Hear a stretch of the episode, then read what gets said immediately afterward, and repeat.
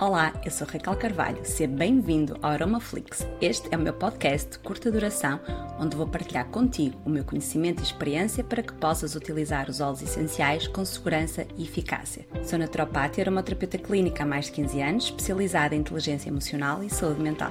Na minha prática clínica já ajudei centenas de pessoas a restabelecer o seu bem-estar físico e emocional. Criei o primeiro curso online de aromaterapia clínica certificado em Portugal e formei centenas de aromaterapeutas profissionais de sucesso. Espero que retires muito valor no episódio de hoje. O que é que nós também podemos fazer, podemos não, e devemos fazer? Em qualquer tratamento de emagrecimento é importante fazermos uma desintoxicação, tá? Então, eu recomendo nós fazermos desintoxicações uh, com infusões. Uh, como vocês sabem, a minha formação base é em engenharia agronómica, eu trabalhei com plantas medicinais durante sete anos uh, e também tenho grande formação em fitoterapia. Fitoterapia é o uso das plantas né? na, na terapia.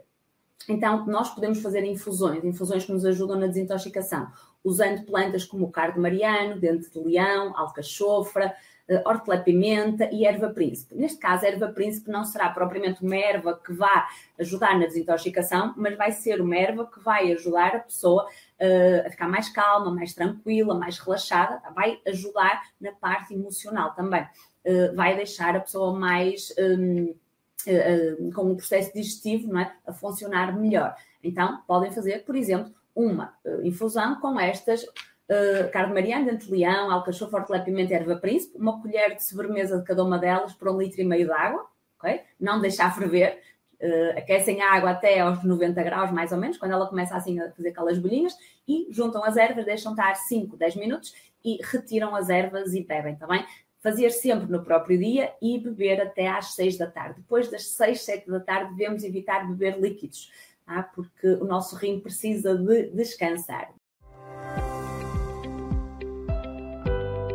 Espero que tenhas retirado muito valor do episódio de hoje.